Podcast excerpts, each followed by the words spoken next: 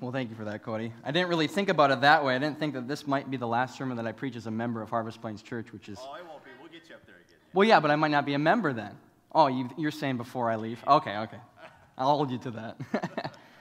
Well, yeah, as Cody said, we're going to be back in the book of Matthew for one last sermon before we take a detour into our series on spiritual leadership. And as Cody again said, God has really providentially weaved these last sermons together as we move forward into spiritual leadership discussion. And so I'm really excited about what we're going to learn this morning about leadership, about who are these men that God has called to lead the church, to be the first apostles and disciples, these 12 men. So if you can turn your Bible open to Matthew chapter 10, we're going to be looking at verses 1 through 4 this morning. God's word says, "And he called to him his 12 disciples and gave them authority over unclean spirits to cast them out and to heal every disease and every affliction. The names of the 12 apostles are these: first, Simon, who was called Peter, and Andrew, his brother, James, the son of Zebedee, and John, his brother, Philip and Bartholomew, Thomas, and Matthew, the tax collector, James, the son of Alphaeus, and Thaddeus, Simon the Zealot, and Judas Iscariot, who betrayed him." Now, a few weeks ago, I was listening to a podcast by one of my favorite theologians, Owen Strahan, and he was talking about a topic that has been actually discussed by a lot of Christian leaders in the last few months, and it's the topic of elitism, or more specifically, evangelical elitism. And maybe you've heard of the term elite before. Usually, well, really today, it kind of has a negative connotation. If you're an elite, you know, you're some snobby person. But we shouldn't necessarily think of it negatively. The elites in society, and every society has its elites, are those really who have the most power and influence. We can think of the elites in America. They would be our political leaders. They would be our presidents, our senators and governors and representatives. They would be those who control our big institutions like our universities. They would be those who control our media. And they certainly would be those who control really the big publishers of books and things like that, and also those who control our big corporations. But as we think about evangelical elitism, we're thinking about not an office. We don't really have an office of elite in evangelicalism. We're not Catholics. We don't have a pope. And so really this is just somebody who the broad majority of evangelicals sees as somebody that they respect or look up to or want to heed their advice. And so they would be those who control our Christian media. You can think of those who control the Gospel Coalition or Desiring God. They are those who are probably the presidents of our seminaries. They are those who publish the most books that we love to read. They are those who probably are the ones that are invited to speak at the biggest conferences in the country. And now, I say all this to ask a question, because this is the question that Dr. Strahan asked in his podcast when he was talking about elites. If we were to choose today the 12 guys that would represent evangelicalism, that would represent Christianity in America, or let's say even in the world, who would be the 12 guys that we would choose? Who would we choose? Who would you choose if you were tasked individually with choosing 12 men to represent Christians in America? Who would you choose? And I will admit that I would probably choose an evangelical elite. I would probably choose a guy like John MacArthur or Paul Washer or James White or these guys that I like to listen to, the guys that preach at all my favorite conferences and write all my favorite books. And there's nothing wrong with that. These guys are faithful men. But is that who Jesus would choose today? If he was to choose, hypothetically speaking, 12 from among us, is that who he would choose? And I think that when we look at our text here this morning, and we consider these 12 men, these 12 disciples that Jesus chose, we'll find that Jesus probably wouldn't pick the most educated from among us, the ones who write the best books and preach at the best conferences and run our institutions. He would choose average, common men, men that probably aren't even in ministry yet, men that you don't know.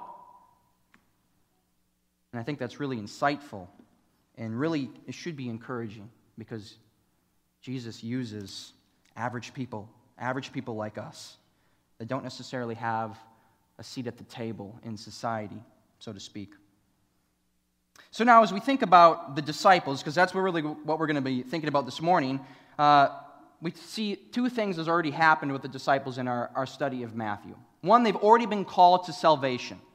These disciples have already been called to salvation, and they've already been called to leave their occupation, their work. Lay down your nets for Matthew. Leave your tax collecting booth. We saw that in Matthew 9. They've already heard Jesus preach and teach. You can think of the Sermon on the Mount. They've already watched Jesus heal, but they haven't yet done any real ministry. They haven't done anything yet. They've just been students. They've just been learners. And then, if you remember from a couple weeks ago, the last sermon that Cody preached on Matthew, the last thing that we saw, verse 37 of chapter 9, then he said to his disciples, "The harvest is plentiful, but the laborers are few. Therefore, pray earnestly to the Lord of the harvest to send out laborers into his harvest." So that's the last thing that we just saw. He tells them, pray. Pray that the Father would send out laborers into the harvest field. And then we see verse 1, and then he calls his disciples back to him. It's implied that these disciples actually listened to what Jesus said, and they actually went and prayed. And then he calls them back to him, and what this implies is that they're the answer to their own prayer, which is kind of crazy.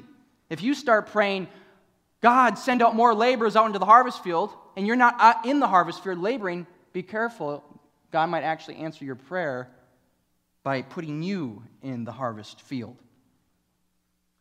Now, all that to say, what we're going to do this morning is we're going to just, it's a very simple outline. We're going to look at three facets of the 12 disciples. Three facets of the 12 disciples. Their call, their work, and their identity. Their call, their work, and their identity. And we're going to spend most of the time on their identity. We're going to look at each of these 12 men. And hopefully we can get through these first two quickly, because going through 12 men is going to take some time. So the first facet, the call of the 12. Like I said, we've already seen their salvation call. We've already seen them called unto salvation. And we've already seen them called to give up their occupation, called really into ministry. And we see this even today. A young man is saved by hearing the gospel. And then maybe later on in his life, he feels God's call into ministry. And part of that call then is a call to go get training. That's why so many men who are called into the ministry go to seminary for 3 or 4 years to study, to be trained for feeding God's sheep. And so this is exactly what we've already seen. Jesus calls these men to be trained, to be his disciples. And they've been in their training for about 1.5 years now. And we come to a third call, and that's really the call that we see in our text. Look at verse 1 again. "And he called to him his 12 disciples." This is a call to practice ministry. This is a call to practice ministry. It's a mini mission trip, so to speak. It's an internship. It's a co-op. And we know this very well. If you go to college and you are studying for some vocation in life, usually you want to try to get experience doing that before you actually graduate. Get your feet wet a little bit. That's exactly what this is. They're still being trained. The 3 years aren't up yet. We're halfway through, and Jesus is going to let them get their feet wet a little bit. And I've experienced this in my own life, in ministry. When I joined Ambassadors for Christ International, I got to go over to Egypt and Ethiopia and do ministry with my mentor, Dan Rudman. And I was able to preach under his guidance and under his instruction. I got my feet wet a little bit. And that's really important when we are thinking about training disciples and training God's future leaders. Not only does it require instruction, but it also requires practice. And Jesus is going to let them practice, and he's going to keep them on a leash, so to speak. Now, again, look at the text. I want you to notice something really interesting here. "And he called to him his 12 disciples." What does disciple mean? Disciple literally means learner. He called to him his 12 learners, his 12 students. He gave them authority. Jump to verse 2. "The names of the 12 apostles are these." Matthew switches the terminology here. He just called them disciples, and now he calls them apostles. And that's really significant. Because at this point, they have been just learners, but now they're actually going to be ones who are sent out. That's what apostle literally means. Sent out one. And we even see, Cody will preach this in about a month, verse 5, these 12 Jesus sent out. That's why Matthew now calls them apostles, because they're actually going to do some ministry. They're going to be sent out by Christ, as Christ was sent out by the Father to do ministry. It's a very important thing going on in transition in their training right here at this moment. So, again, as we said, this isn't a call into salvation. This isn't a call to leave their occupation. This is a call to practice ministry, to do an internship. But now, what are they going to do on this short internship? What are they going to do on this mission trip, this short mission trip? Well, facet number 2, the work of the 12. The work of the 12. Look at verse 1 again. And he called to him his 12 disciples and gave them authority over unclean spirits to, 1, cast them out, 2, to heal every disease and every affliction. Do you remember, we've already talked about this in our study of Matthew, the threefold ministry of Jesus. The threefold ministry of Jesus. We just saw it in chapter 9 again. It's preaching, teaching, and healing. That's what Jesus does. He preaches the gospel, he teaches the law of God, and he heals. And that's exactly what these disciples are being trained to do. They're being trained to do what Jesus does. They're being trained to carry on this ministry once Jesus is gone. But understand this. Jesus does his ministry by his own authority. He alone has authority to preach. He alone has authority to teach. He alone has authority to heal. We don't have any authority to do any of these things. I have no authority to get up here and preach the Word of God. None. I don't have authority to heal. I don't have authority to teach doctrine unless it's delegated to me. And so that's what we see. Jesus delegates authority to them. He gave them authority because they don't have it intrinsically. Know this about your leaders in the church. They aren't your authority in their essence. They're called by God, and they're equipped, and they're delegated authority by God. And they're going to have to give an account one day for how they steward that authority that Christ gave them. So just know that. They're doing the same ministry Jesus is, and they're given authority by Jesus to do it. They're being trained for this. And now this isn't their final commission. Again, we're going to see that in Matthew 28, 18 through 20. Again, Jesus says, all authority on heaven and earth has been given to me. Go, therefore, and make disciples. That's the final commission. You make disciples by going, by baptizing, and by teaching. And we're going to see that eventually. I'm sure it'll be about a year out. But this isn't graduation day yet.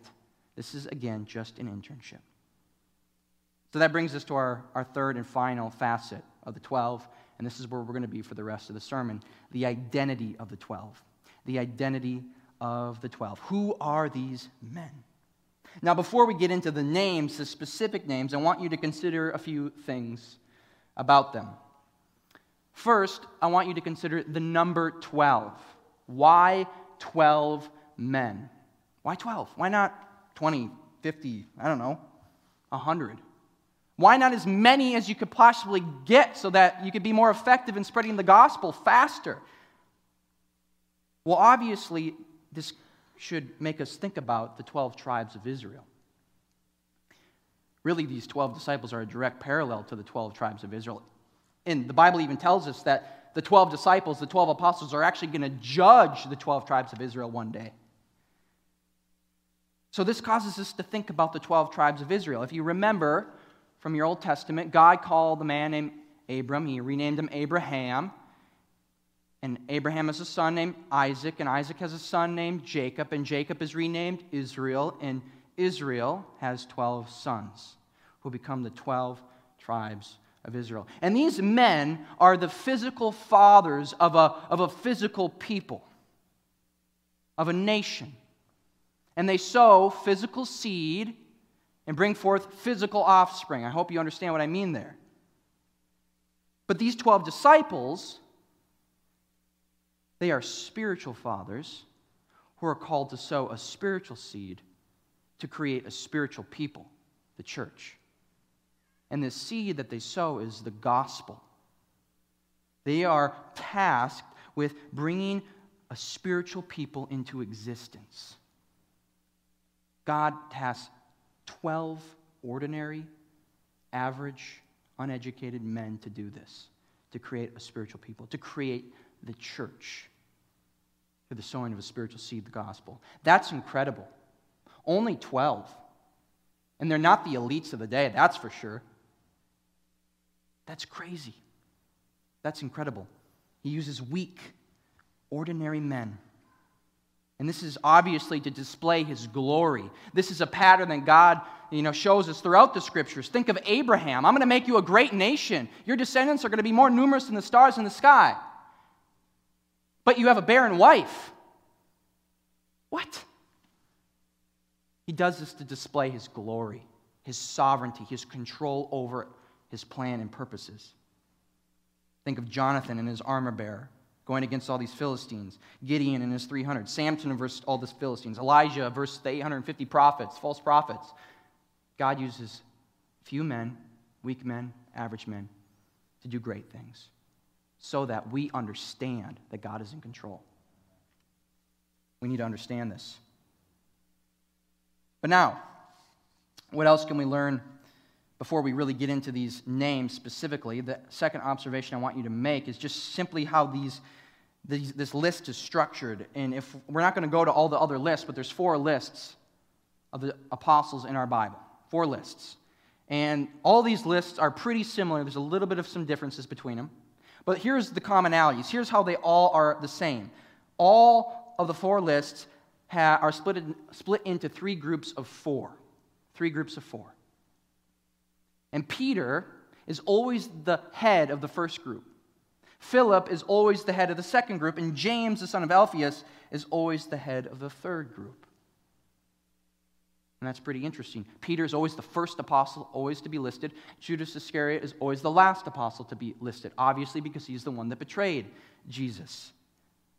Peter is listed first because he is the leader. He's the first among equals. He's the spokesperson. And the first group of 4, they are the ones that are the closest to Jesus. They are the ones that we actually have the most information about in our Bibles. And we have the most information about Peter. And as you go to the second group of 4, we have less information. And finally, to the last group of 4, we have virtually nothing about these men other than their names, except Judas Iscariot, because he was the betrayer.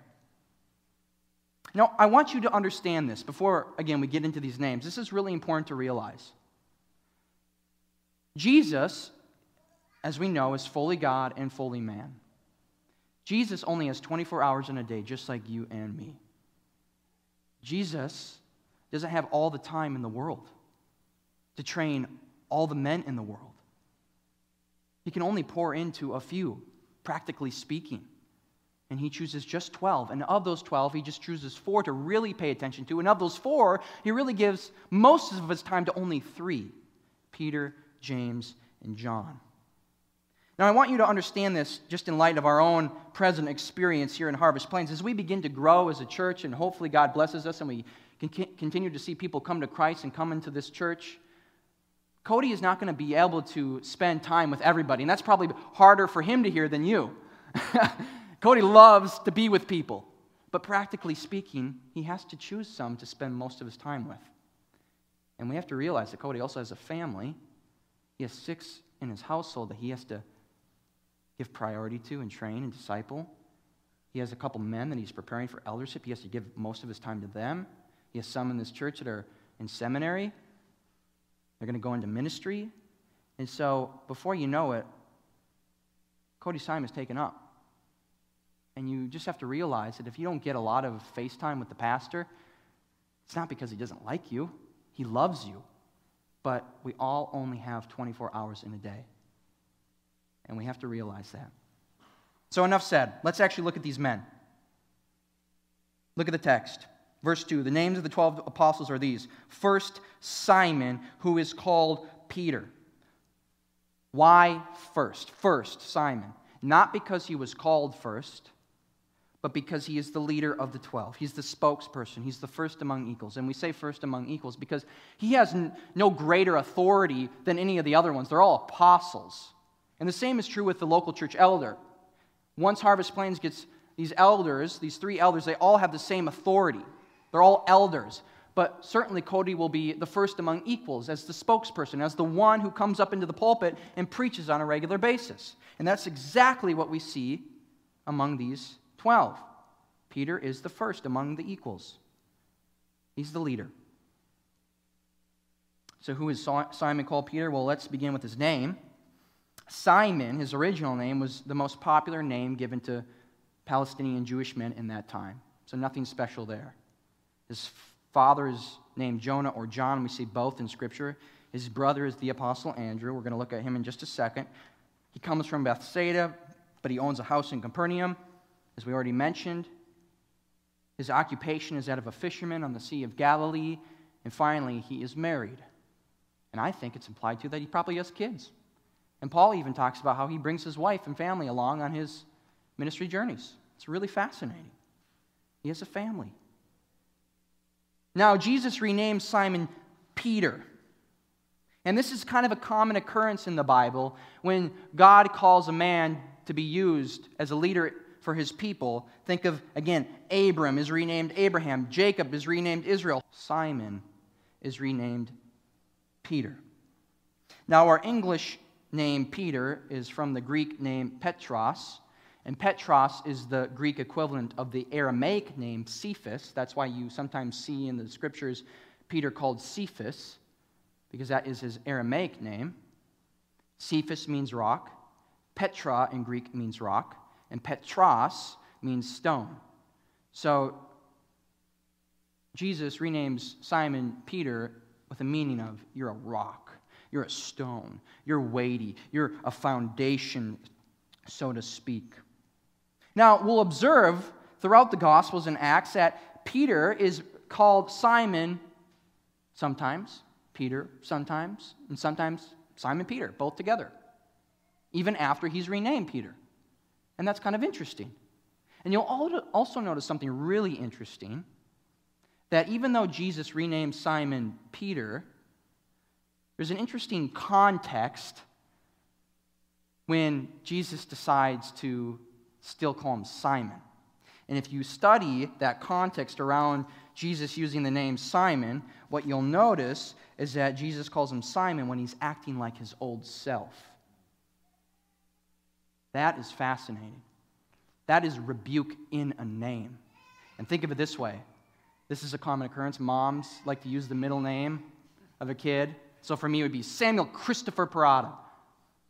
My mom's back there. I obviously never heard that because I was a perfect child. But, but I can just imagine that if I heard my middle name, I would have been terrified. Rebuke in the name itself. And that's exactly what we see with Jesus calling this new man, Peter, Simon, his old name. Simon, Peter, you're acting like your old self. You're acting like a worldly person. I'm sure it would have sent chills down Peter's back when he heard Jesus say, Simon. Well, now, how is Peter the rock, the stone?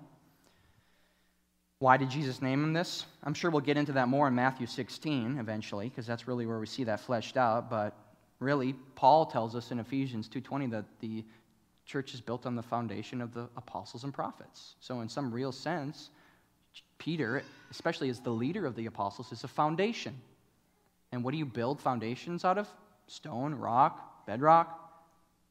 He also makes a great confession in that passage in Matthew 16. And Jesus says, on this rock I'll build my church. So in some sense, you can think of it as he has this great confession, and the confession itself is a rock. I think both are somewhat true. Now, let's dig into a little bit of his character as we finish up our look at Peter. We know that he's a bold man, so bold that he denies to Jesus' face that he should die. You won't die, Jesus. I won't let it happen. And Jesus says, get behind me, Satan.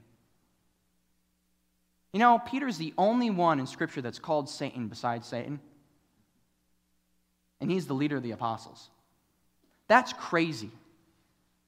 He's bold. He speaks before he thinks. He's courageous. He's certainly not timid. He's the only disciple to jump out of the boat and walk on the water when Jesus is walking on the water. And he starts to do it, and then he gets scared, and he starts to think. And we think, oh, wow, Peter lacks faith. But notice something. He was the only one that actually got out of the boat. All the other disciples were cowering in fear and stayed inside.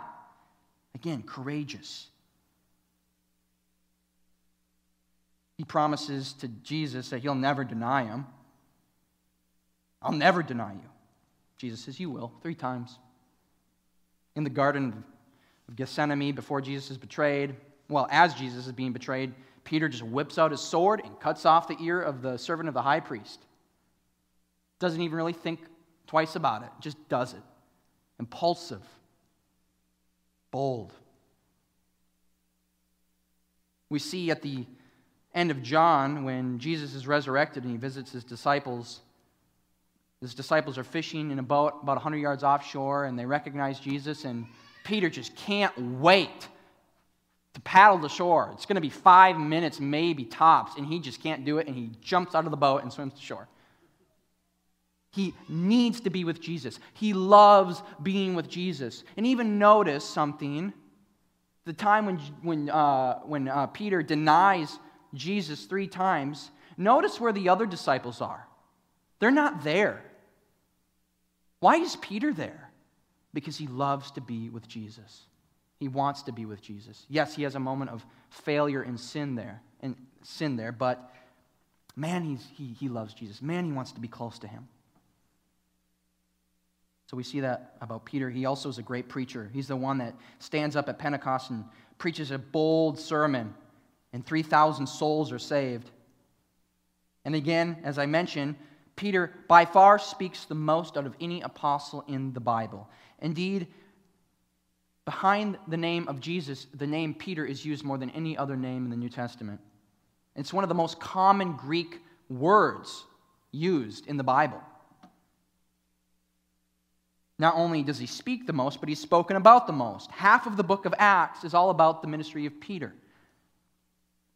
And as we already said, he opens his mouth without thinking. He's quick to ask questions, even if they're ignorant and dumb. He's impulsive and active. He's not lazy. He's not passive. He's not timid. Here's the deal. Peter has the raw material of a leader.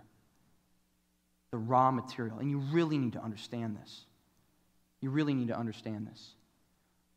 Oftentimes, we want somebody leading us who's soft and timid and kind of gets along with everybody and isn't really outspoken, doesn't really say his mind. That's not the type of man that God uses to lead his church. He uses a type like Peter. And what he does with that man is he hones him and trains him and directs him. Peter is a rock, and Jesus is shaving the rock with another rock, and he's making him into an arrowhead that he's going to use with accuracy and precision. Or think of it as a big stone cut from the quarry, and you're going to shave its edges off so that you can lay it down as a foundation for a building. That's Peter. That is the type of man that we want to lead our church. A go-getter. Now, we know that Peter was arrested in 41 by Herod Agrippa I. He miraculously escaped. We see that in Acts. And then he went to another place. We really don't know where Peter was between 41 and 48. 48 is the Jerusalem Council. He's there. And then after that, everything gets foggy. We don't know where Peter is. Church tradition has him in Rome during Nero's reign, where he is crucified on a cross upside down in about the year 64. Tradition says that he was first forced to witness his wife die by crucifixion. And tradition says that he was at the foot of her cross saying, "Remember the Lord. Remember the Lord." And then he pleaded to be crucified upside down because he was not worthy to die in the same way as his Lord. He was faithful to the end. So that's Peter in a nutshell. Very relatable, very zealous. I'm sure a lot of us can relate with him. And God used him greatly. It's incredible. The next man, Andrew, the brother of Peter. So everything we said about the upbringing of Peter is true of Andrew, fisherman from Bethsaida.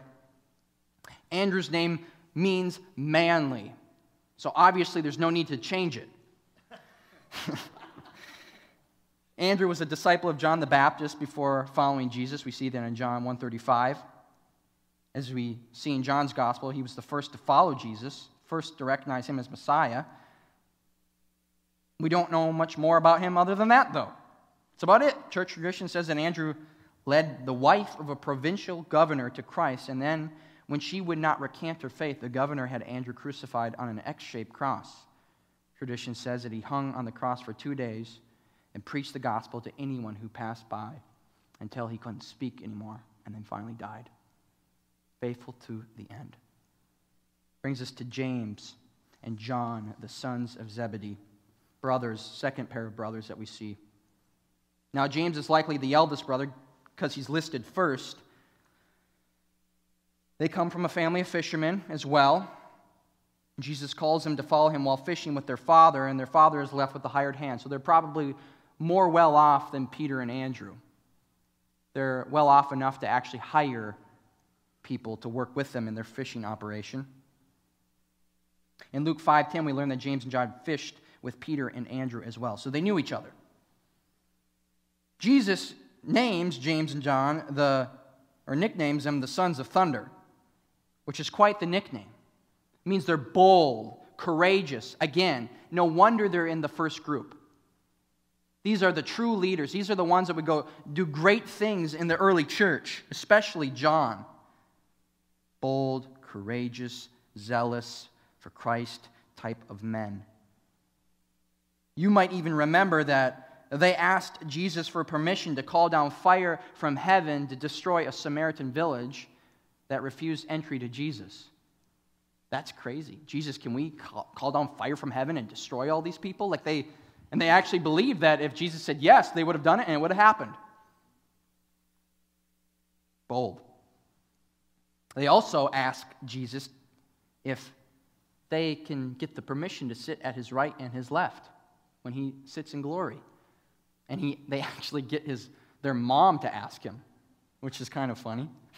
Mom, go ask him that. And then he addresses them, though. Very funny. But he says, no, I don't have that authority. The Father has authority to determine who's going to sit at my right and left. Now, James was the first disciple to die for Jesus. He was martyred by Herod Agrippa I in AD 41. And this is revealing, because it means that Herod Agrippa I was threatened by James. James was obviously so proficient in spreading the gospel in Jerusalem and causing trouble that Herod goes, I need to get James off the streets. I need to kill James, and he does. And it was effective. And so what did he do? He decides, I'm going to go arrest Peter too and kill him as well.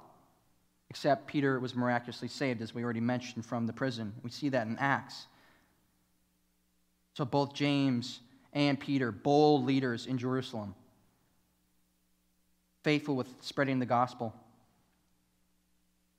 Now, just by way of reminder of James, the Apostle James, is not the James who wrote the Epistle James in our Bible, nor is he the James that we see at the Jerusalem Council. Remember, this James, the Apostle James, died in AD 41. The Jerusalem Council was AD 48. James was already dead by that point. The James that wrote our epistle and that was at the council was James, the brother of Jesus, who didn't actually come to faith in Christ until after the resurrection. So, let's think about John for a moment here. John is the author of the fourth gospel, the author of 1st, 2nd, 3rd John, the epistles, and the author of the Revelation. He's the disciple that Jesus loved. That's how he refers to himself in his gospel. He's a pillar in Jerusalem. Again, he is a son of thunder, remember. He's bold as well. He's the one who leaned over to Jesus at the Last Supper and asked him who the betrayer is. He's the only one that we know that was present at Jesus' crucifixion. And he was tasked by Jesus with taking care of his mother Mary. John was the first to see the risen Christ. Actually, Peter and John raced to the empty tomb, and John was obviously faster, so he got there first. And he's also the one to live the longest. And if you remember from the end of John, you remember the same story where Peter jumps out of the boat to swim to shore to see Jesus first. when they get to shore, they're having a meal, breakfast around a charcoal fire, and Jesus is restoring Peter to ministry, and he asks him 3 times, "Do you love me?" And Peter says, "I love you, Lord." "Well, then feed my sheep." And then he tells Peter how he's going to die in order to glorify him. And then what does Peter do? What about him? Looks over at John sitting there. "Well, what about him? How's he going to die to glorify you, Lord?" And then Jesus says, "What's it to you if he never dies?" And so then a rumor went around among the disciples that John was never going to die. And then John writes in his gospel, he writes this story in order to correct the rumor. "No, I'm not going to live forever." And you should understand, again, Peter's speaking before he thinks. Like, don't look at your neighbor. Be faithful to follow Christ yourself.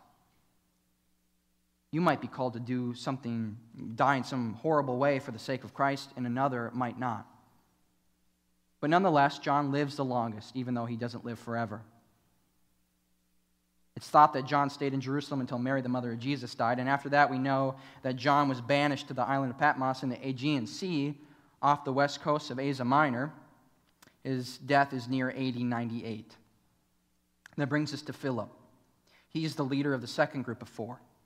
Now this is not the Philip who was the deacon in the early church in Acts, who led the Ethiopian eunuch to Christ. That's a different Philip. Now, Philip is a Greek name. It means lover of horses. In my mind, that should have been changed.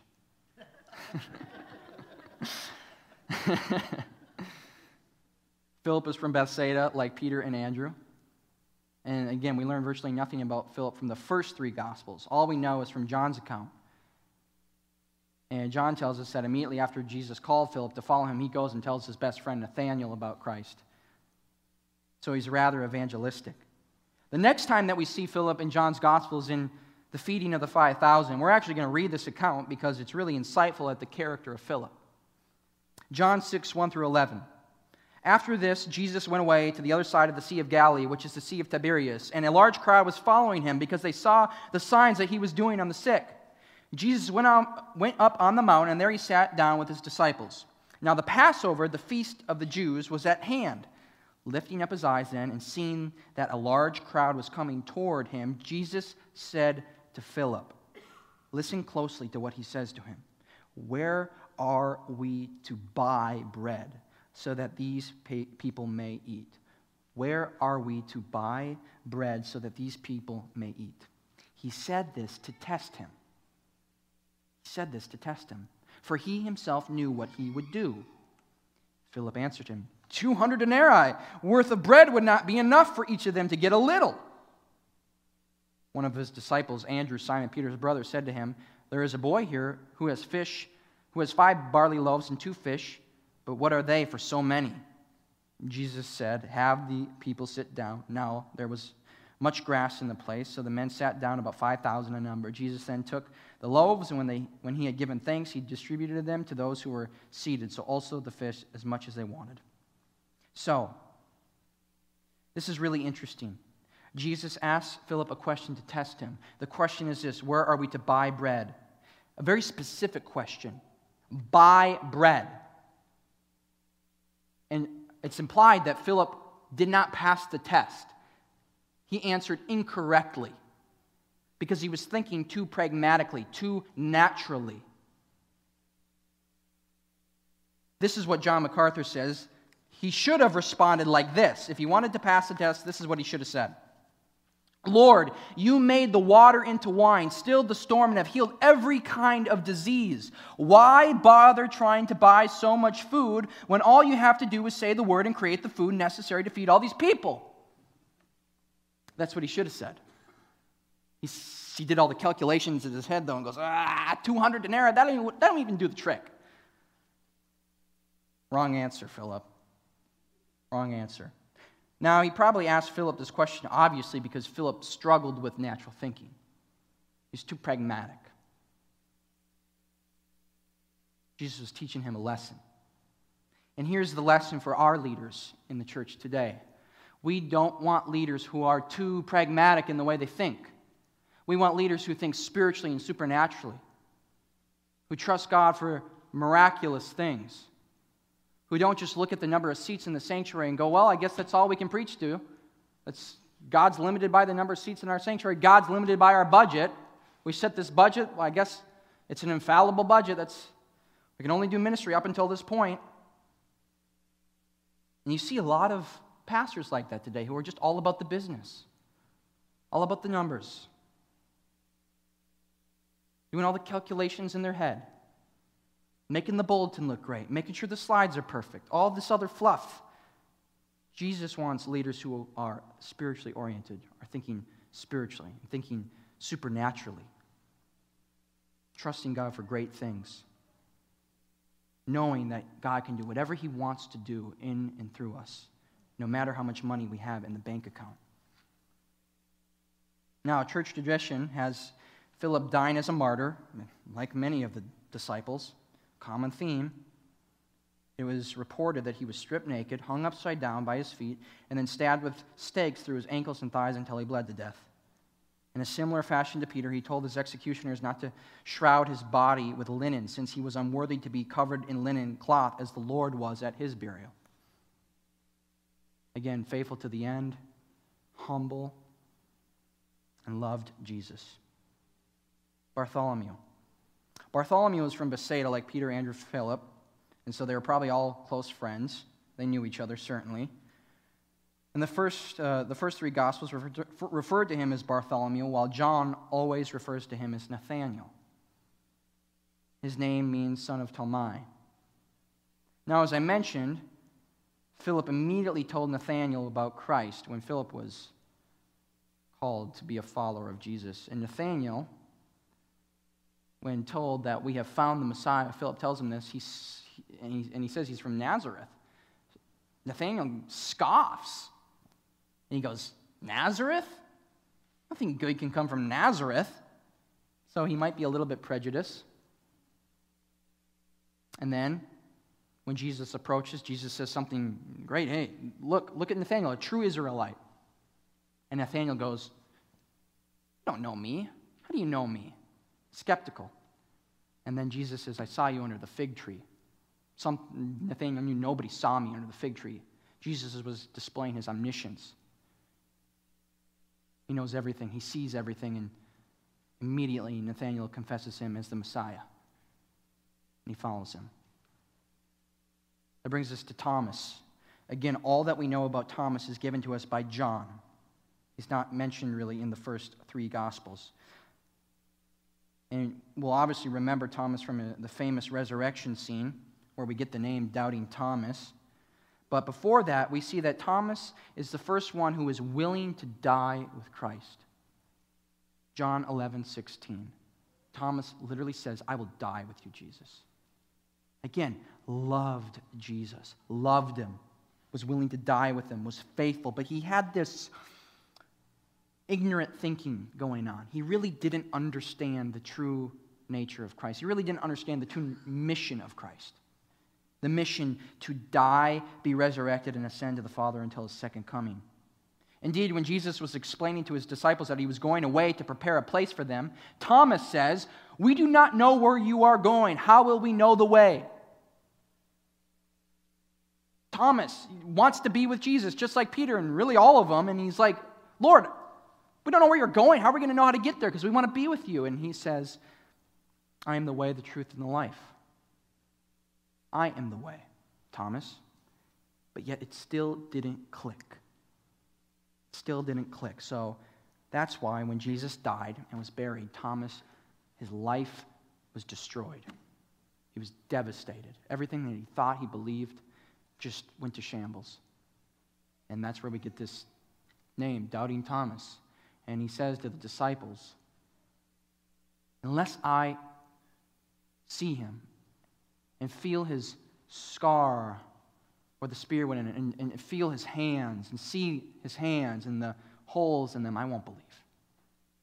And that's exactly what Jesus does in John 20:24-29.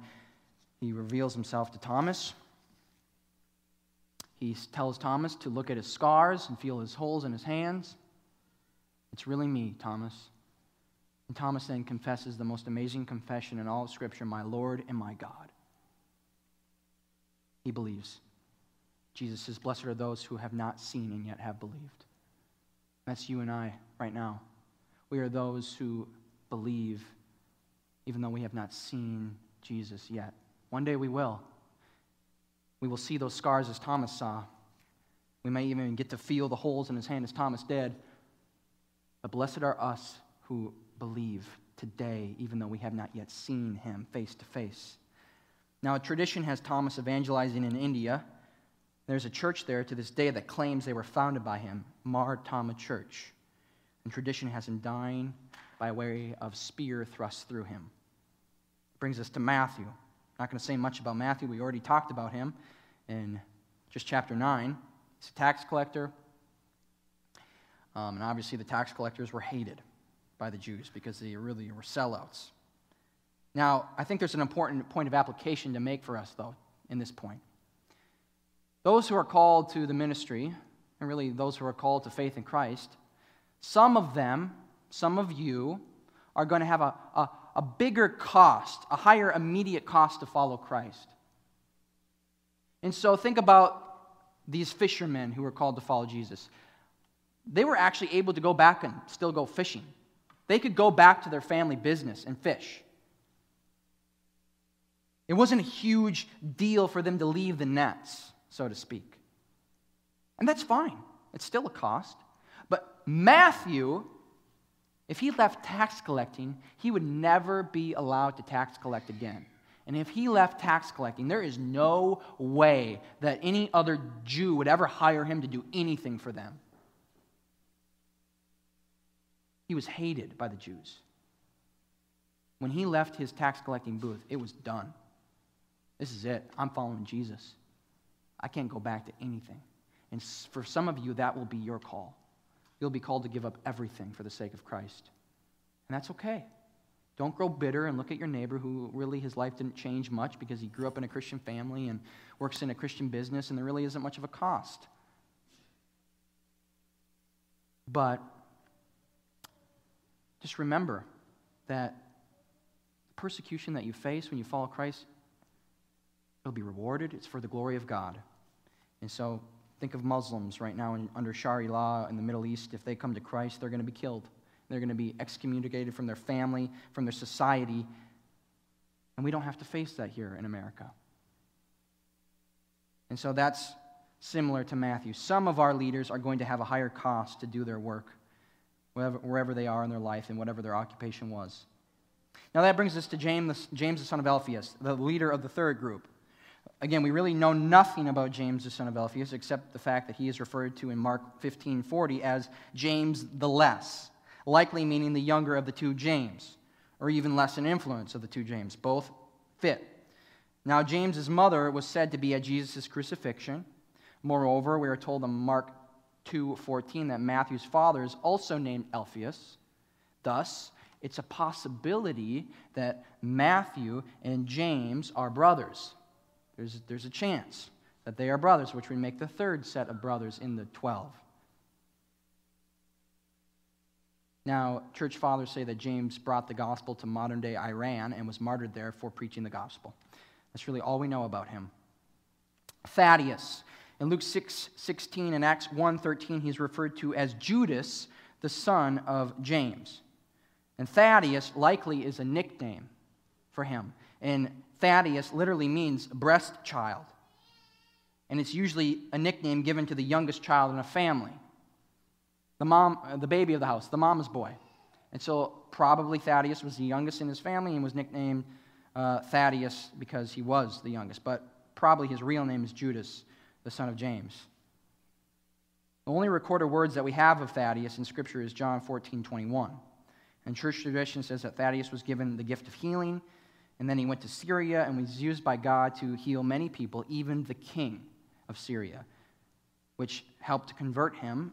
And apparently the land could not handle the conversion of their king, including the king's nephew, who, it is said, beat Thaddeus to death with a club. That was his end. Simon the Zealot, almost done. Now, zealot could refer to his character, or kind of like Peter and John, very zealous men, but more likely than that, though, is that Simon was an actual zealot. And the Zealots were actually a political party in Israel. You can think of the Pharisees and the Sadducees were religious parties. The Zealots were a political party, and their whole goal was to throw off Roman oppression. And they would do this with force. They were assassins, and they would kill key Roman leaders in order to overthrow the Roman government in Israel. And so Simon was likely that zealot. He probably killed people. He was probably an assassin. And again, Jesus is compiling an eclectic group of men. Why not put an assassin on your group? That makes sense. But obviously, he must have left that when he followed Christ. So, if we have a betrayer, why not a zealot? And speaking of the betrayer, we're finally to Judas. Judas Iscariot. Judas means Yahweh leads, and Iscariot means men of Karath. So, Karath is a small town in Judah, south of Jerusalem, about 23 miles. And he's the only disciple who's from Judah. All the other disciples are from Galilee in the north. And Judas has no call in Scripture, which makes sense. He's never called to follow Christ. We don't see that. And that's probably intentional, because he was never saved. Judas didn't lose his salvation. Judas was always dead, a hater of God, seeking his own gain. Now, Jesus obviously knew all along that Judas was his betrayer. John 6, 63 through 65, "It is the Spirit who gives life. The flesh is no help at all. The words that I have spoken to you are spirit and life. But there are some of you who do not believe." For Jesus knew from the beginning who those were who did not believe and who it was who would betray him. And he said, "This is why I told you that no one can come to me unless it is granted him by the Father." So obviously, it was never granted by the Father for Judas to know Jesus salvifically. Now, the betrayer was predicted by David in Psalm 41:9, Psalm 55, 12 through 15, and verses 20 through 21. Zechariah predicts the price of betrayal, Zechariah 11, 12 through 13. "Then I said to them, if it seems good to you, give me my wages, but if not, keep them. And they weighed out as many as my wages, 30 pieces of silver. Then the Lord said to me, throw it to the potter, the lordly price at which I was priced by them. So I took the 30 pieces of silver and threw them into the house of the Lord to the potter." That's exactly what happened. Now, Judas had all of the disciples fooled. You've got to realize this. None of them knew that Judas was the betrayer. They had no idea. Even at the Last Supper, they had no idea. That's why John leaned over and said, "Who is it?" 3 years studying under Jesus, doing ministry together, and they still had no idea. And we should understand that for us today, the same is true for us. There is some among us right now, probably, that really aren't followers of Christ, even though we think they are. And they're having us all fooled. They're fooling us. They're saying the right things, doing the right things, but internally they're dead. And so don't be surprised when eventually this comes to light. And we know this. We've seen pastors in America who lately, decide to say, "I'm not a Christian anymore." And everybody freaks out. And the thing is like, yeah, that's devastating, but think of Judas. Think of the disciples, the apostles. They were duped by him. Judas was bad to the bone all along. John tells us in John 12:5, obviously this is, hindsight is 20/20. Now the Spirit inspires John to tell us what's going on with Judas. You think of, Mary putting all that perfume on Jesus' feet, washing his feet with her hair, and Judas goes, "Hey, why don't we sell this? Give it to the poor." He didn't want to give it to the poor. He didn't care about the poor. And then John tells us that Judas actually said this because he was in charge of the money bag, and he liked to take some money for himself. He was a thief. He was greedy. He loved money. And he loved it all along. He only used Jesus to prophet himself, and he thought that, yeah, this probably is the Davidic king. And when he gets put on the throne, I'm going to be one of the 12 with him, and I'm going to rule with him. It's going to be great. I'm going to get all this money, all this influence, all this power. And as soon as it came to his attention that this wasn't actually going to happen and that Jesus probably was actually going to die, he's like, I'll just betray him and get some money. So he betrays him for 30 pieces of silver, which really isn't that much. And not only that, but then he betrays him with a kiss. And Jesus still calls him friend. But know this, that Jesus' wrath is on Judas right now because he's in hell. He went to hell. He even says that. Better if he was never even born. He's being punished as we speak for betraying Christ. No one was closer to God and still did not believe than Judas Iscariot. No one.